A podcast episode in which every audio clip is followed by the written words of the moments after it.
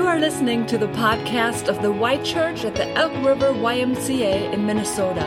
Our mission is to seek Jesus, connect together, and share his love. Luke 1, starting in verse 5.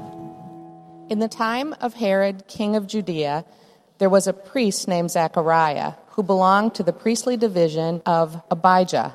His wife Elizabeth was also a descendant of Aaron. Both of them were righteous in the sight of God, observing all the Lord's commands and decrees blamelessly. But they were childless because Elizabeth was not able to conceive, and they were both very old. Once, when Zechariah's division was on duty and he was serving as priest before God, he was chosen by Lot, according to the custom of the priesthood, to go into the temple of the Lord and burn incense. And when the time for the burning of incense came, all the assembled worshippers were praying outside. Then an angel of the Lord appeared to him, standing at the right side of the altar of incense. When Zechariah saw him, he was startled and was gripped with fear. But the angel said to him, Do not be afraid, Zechariah. Your prayer has been heard. Your wife Elizabeth will bear a son, and you will call him John. He will be a joy and delight to you, and many will rejoice because of his birth, for he will be great in the sight of the Lord. He is never to take wine or other fermented drink, and he will be filled with the Holy Spirit even before he is born. He will bring back many of the people of Israel to the Lord their God, and he will go on before the Lord in the spirit and power of Elijah to turn the hearts of the parents to their children and the disobedient to the wisdom of the righteous, to make ready a people prepared for the Lord. Zechariah asked the angel, How can I be sure of this? I am an old man, and my wife is well along in years. The angel said to him, I am Gabriel. I stand in the presence of God, and I have been sent to speak to you and to tell you this good news. And now you will be silent and not able to speak until the day this happens, because you did not believe my words, which will come true at their appointed time. Meanwhile, the people were waiting for Zechariah and wondering why he stayed so long in the temple. When he came out, he could not speak to them. They realized he had seen a vision in the temple, for he kept making signs to them, but remained unable to speak. When this time of service was completed, he returned home. After this, his wife Elizabeth became pregnant and for five months remained in seclusion. The Lord has done this for me, she said. In these days, he has shown his favor and taken away my disgrace among the people. All right. Thank you, Barb. Well, let me just say what I shared last week at our congregational meeting. It sure feels good to be celebrating Advent together this season. Last year we were online only for this whole time frame. Now we're just delighted to be able to connect here once again at the Y and with those who are with us from home on the live stream. Regardless of where we are, though, Advent comes every year and we begin to prepare for Christmas. On the drive in this morning, I was listening to the radio, and along came the song, Oh, the weather outside is frightful. And I'm thinking, the sun is shining. It looks pretty good for the first Sunday in Advent in Minnesota. So we'll see. I am hoping it will snow sometime soon and start to look Christmassy. But as we prepare for Christmas, the word Christmas is the one, of course, we hear all the time, multiple times a day this time of year. And yet the word Advent is more of a church word. You're not going to hear that one on the radio as often. And so we remind ourselves every year of what this season of four Sundays and four weeks looks like leading to Christmas. Advent comes from the Latin word adventus, and it means arrival, appearance. It means to come. And it's not a holiday that appears in the Bible, and yet we know it was practiced and observed for most of church history. The first written reference we have about Advent this season dates back to the 300s. And that's a written reference. It could have been around well before then. And in any case, Adventus was the Latin translation for a Bible word, the New Testament word parousia, the coming. At Christmas, we're awaiting the coming of the Christ child, and yet, in the bigger sense, we're awaiting his second coming, which is not always so evident to us. That's what the season of Advent is also about, is that we await when Jesus will return again.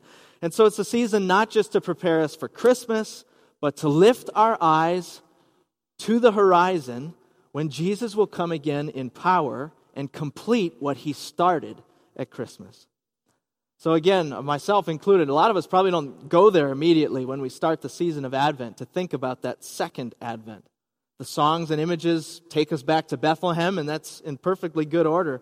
But maybe you're learning over the years, I know some of you are, you've expressed this to me, to look heavenward with such a longing that Christ would return and that the final advent would come for all of us. I know some of you feel that longing and that heartache. Well, this Advent that we have before us in 2021, we're focused on Luke 1 and then Christmas Eve, chapter 2. I'm so grateful to Graham, who allowed us to be inspired and even gifted us some of these resources, devotional, music, so that we can anchor ourselves in the biblical text of Advent. And this will serve us well, I think, this year. I encourage you over the coming days and weeks to be in God's Word, whether it's just in Luke 1 or elsewhere, to make sure and grab your Advent devotional, one per household, and spend time reading that. There's a reading each day starting December 1st. To listen to good music with rich theology that we have in Christmas. This is the only time of year that you can be in the most random stores and hear the most profound Christian teaching over the PA system. I was at a coffee shop in Zimmerman yesterday where, you know, just over the years by experience, I would usually hear things like, I walk the line, or friends in low places. It's Zimmerman after all, so But instead, I'm sitting in the coffee shop, all the same, you know, the, the workers working and the same sights and sounds, except I'm hearing, Long lay the world in sin and error pining. It's like Shakespearean. Beautiful. Till he appeared and the soul felt its worth. The song, of course, was O Holy Night, a song that declares in the final lines of the song, Let all within us praise his holy name. Christ is the Lord.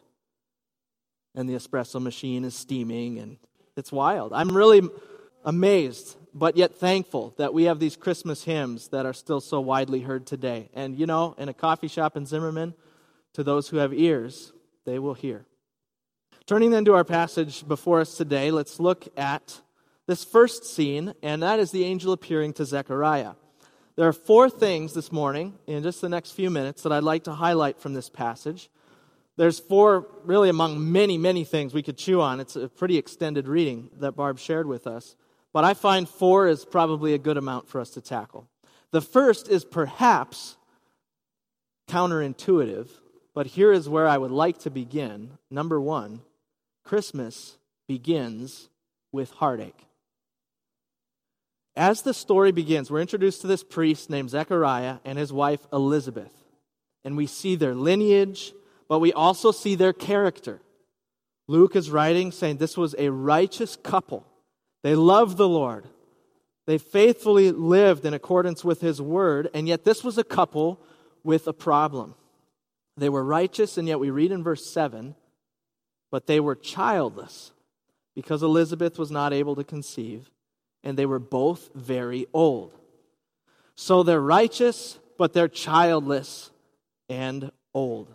And if you were Jewish in the first century, then that presented to you a massive problem. And not just a problem, but a heartache. And for those among us here who maybe have struggled with infertility, then you know this heartache. And yet, I want to suggest to you that culturally, you can amp that up about 10 times for someone like Zechariah and Elizabeth in first century Israel. Because not only was it the desire of their heart to have children, and they had that longing, but their honor and their life's purpose were hinged to it, which is different for us in a modern American value scale, but certainly was the case for them. To not have children was a disgrace in their world. You would have missed the mark. You would have, for some reason, failed to receive God's blessing upon you and fulfill your life's purpose. At least that's what popular opinion was. So I want you to imagine the pain and the shame, not just the heartache, but the pain and the shame that Zechariah and Elizabeth had carried around for decades of their life. And now I want you to relate that to our own heartache, whatever that may be, our own sources of pain and shame. There is that sad Christmas song this time of year. I know the version by Faith Hill, Where Are You Christmas? It's just a sad crying song. She sings, Where are you Christmas? Why can't I find you? Why have you gone away? Where is the laughter you used to bring me? Why can't I hear music play? It's a Christmas lament. And isn't it interesting that the Christmas story that we pick up today begins with heartache? With the Bible saying there is a problem we're presented with from the very beginning. There is shattered glass on the floor. And it's not just the pieces of pain that we carry around in us, but our heart itself is broken spiritually. Graham, who wrote that Advent devotional, has a song about this scene of the story. I think it's number two or three on the track. It's called Good News. And I want to share one of the lines with you from that song. It says, Though the angel spoke truly from the Lord, fear and doubt took hold of Zechariah's heart. The Lord sends an angel, that would get our attention. The Lord speaks truth, and yet, what is waiting to creep into Zechariah's heart? Fear and doubt. And who of us here does not know the feelings of fear and doubt? We doubt that what God has said is true, even though He has proclaimed it to us. We doubt God's plans for us, that they're good, that they'll happen. And we find fear rising up to win the day, all evidence that our relationship with God is broken. And all this to say that in more ways than one, Christmas begins with heartache. That's the first fact I wanted to establish. Secondly, the second observation from the text follows from this. Number two, I begin preparing for Christmas with a broken and contrite heart. Looking at verses 16 and 17 for this, we can see that the promised son to Zechariah, John, is going to serve a very specific purpose in God's plans. He's going to prepare the hearts of God's people for healing. Remember, point one is about heartache. So, John is coming to prepare their hearts for healing. He's going to turn the hearts of the people back to God. So, verse 16 says, He will bring back many of the people of Israel to the Lord their God. And then 17, to turn the hearts of the parents to their children and the disobedient to the wisdom of the righteous to make ready a people prepared for the Lord. And of all the Christmas preparing that you and I will do this season, it looks to me like repentance should be at the top of the list, which again is maybe a little counterintuitive. That in getting ready for Christmas, actually, I want to deal with confessing my sin, confessing our brokenheartedness. I'm serving on a conference planning team for a YMCA global conference that will be in June. And one of the other leaders on the planning team is the director of Christian mission and a lead chaplain for the Columbus YMCA in Mississippi. Her name is Stephanie. And she reminded us that in seeking spiritual renewal in the Y, which is the purpose of the conference we're putting together, that it would be a mistake to miss repentance. We're like three meetings into planning. Nobody's talked about repentance yet, till she did. She said, if you look at great spiritual revivals in the history of God's people, whether it's in the Bible or since then, they begin with prayer and repentance. In our own Christmas planning, my friends, let's not miss this step. We sing, Let every heart prepare him room.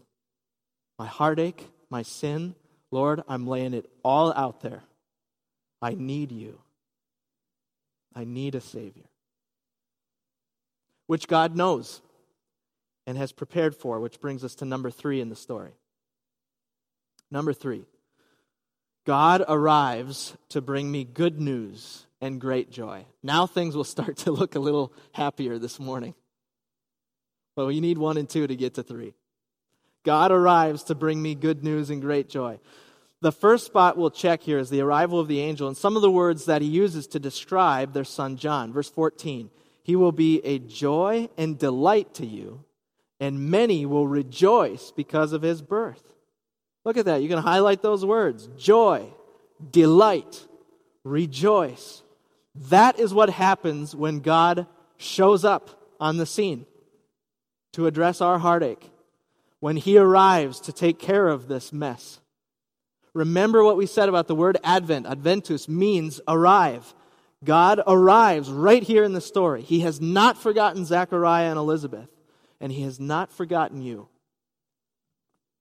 One of the beautiful hidden gems of this story is actually the meaning of Zechariah's name, which we would see if we were reading it in Hebrew.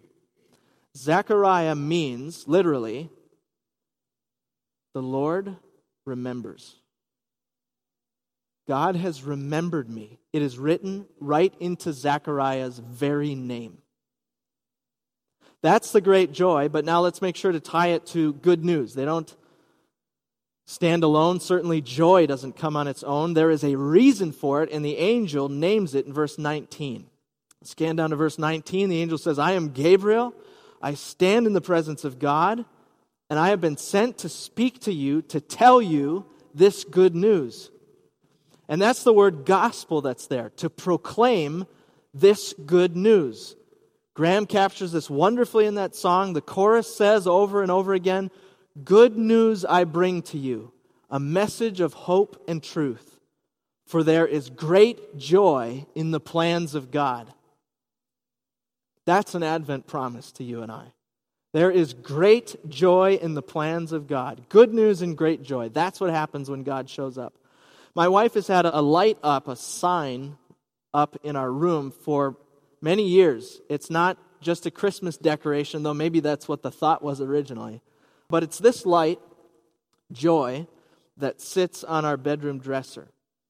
And what I noticed about it this week when the room was dark, the baby was sleeping, or I was trying to get the baby to sleep, is that this sign is purposely designed to shine joy in the dark.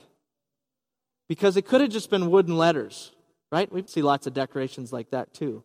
But no, this joy shines in the darkness. And that is the hope and truth that God brings. So let's review here. What have we established this morning? Christmas begins with heartache. I begin preparing for Christmas with a broken and contrite heart. Third, God arrives. Thank God he arrives to bring me good news and great joy. Which brings us lastly to number four, our final stop here in the text. Only God can bring the good news that heals my heart. And the emphasis there is going to be on the first two words only God. For this observation, we go to the very end of the passage. It is a clear as day gospel declaration from Elizabeth, Zechariah's wife. We haven't heard from her yet in the story, but she has something very important to say to us that comes in verse 25. The Lord has done this for me, she said. In these days, he has shown his favor and taken away my disgrace among the people. So remember where we started this morning. Remember the pain and shame? Elizabeth recognizes that it is only God who could arrive and take it away. That's what she's saying. The Lord has done this for me. It wasn't me, it wasn't Zechariah, it wasn't a stroke of luck, it wasn't a lucky break that finally gets things sorted out. It was a sheer act of God, His intervention. And that is the gospel. That is the message of Christmas and the cross. The Lord has done it. He has shown His favor. He has taken away my disgrace. My shame is gone. My heart is lifted. And I'm free of the muck and the mire.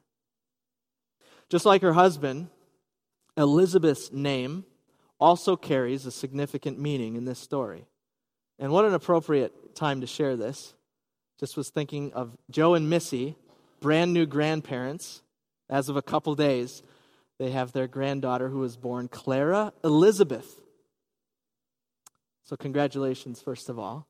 But Elizabeth, the name, it's very significant. It means, my God is an oath. In other words, it means, my God keeps his promises, which is exactly what Katie shared with the kids this morning. My God is a covenant keeping God who does not go back on his word. He has done it, and he has taken away my heartache, Elizabeth sings. A couple of weeks ago, I had a midweek cold.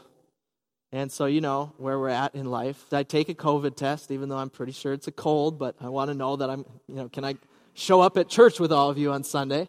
So I take the test, and it's negative. It's just a cold. So I'm throwing everything at the kitchen sink at this thing. I don't know what your secrets are when you battle a cold, but I mean, it's vitamin C and cold medicine and probiotic and zinc and nasal decongestant and cough drops, whatever it takes. But the thing I was thinking about this week in reading this text and thinking about this truth that only God can do this is that all of those things just treat the symptoms of a cold. You know, they can help my throat feel a little bit better, they can clear the nose or boost the immune system, but none of them can actually cure the cold. And likewise, it is only God who can bring the good news that will actually heal my heart. Anything else is just messing around on the edges, numbing the pain but not curing it. And at Christmas, God does what only God can do. And Elizabeth praises him for it. And we are here to do the same. I want to finish by sharing a picture of kintsugi with you. A couple of pictures, actually. This is a Japanese art form that I learned about this fall in helping prepare an online worship service for the World Week of Prayer for the YMCA and YWCA. And the theme that we were given as a planning committee was beauty from brokenness, with a few anchor points in Scripture. And then we came across this art form in Japan and thought this was a perfect depiction of what we're talking about. I got on the phone and was talking with the YMCA in Osaka as they relayed the stories of kintsugi to me and shared these pictures from their home YMCA. Kintsugi takes a piece of pottery or ceramics that is broken and it puts it back together. This is Humpty Dumpty's dream. It actually works. Kintsugi uses the resin of a certain Japanese tree, which is then sprinkled with gold. And what results is a golden lacquer that is used to glue the pieces back together. It's a process that takes months to complete, which is pretty eye opening when we think about healing. But in the end, you have a piece of property that has been healed, that has been restored to its original purpose, just as strong. In fact, the practitioners say it is actually stronger than it was in the original. And yet you can see where the healing has happened. And I want to present this to you at the close on this first Sunday of Advent because to me this is a picture of the gospel, except it is not a lacquer of gold. It is the blood of Jesus on the cross that puts us back together. By his wounds, we have been healed. My brothers and sisters, there is a work happening in your life right now, whether you are 16 years old or 60. There is a work happening in your life to bring beauty from brokenness, even now. And so, like Zechariah and Elizabeth, Let's trust Him to do that. And let's pray.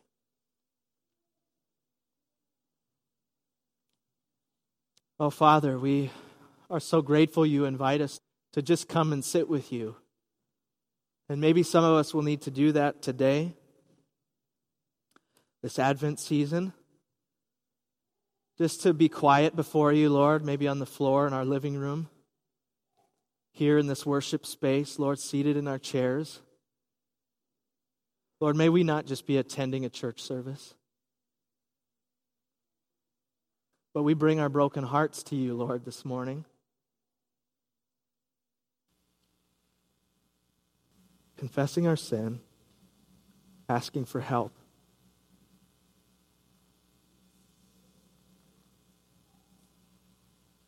That you would do what only you can do. You have remembered us. You keep your promises. Stand on that.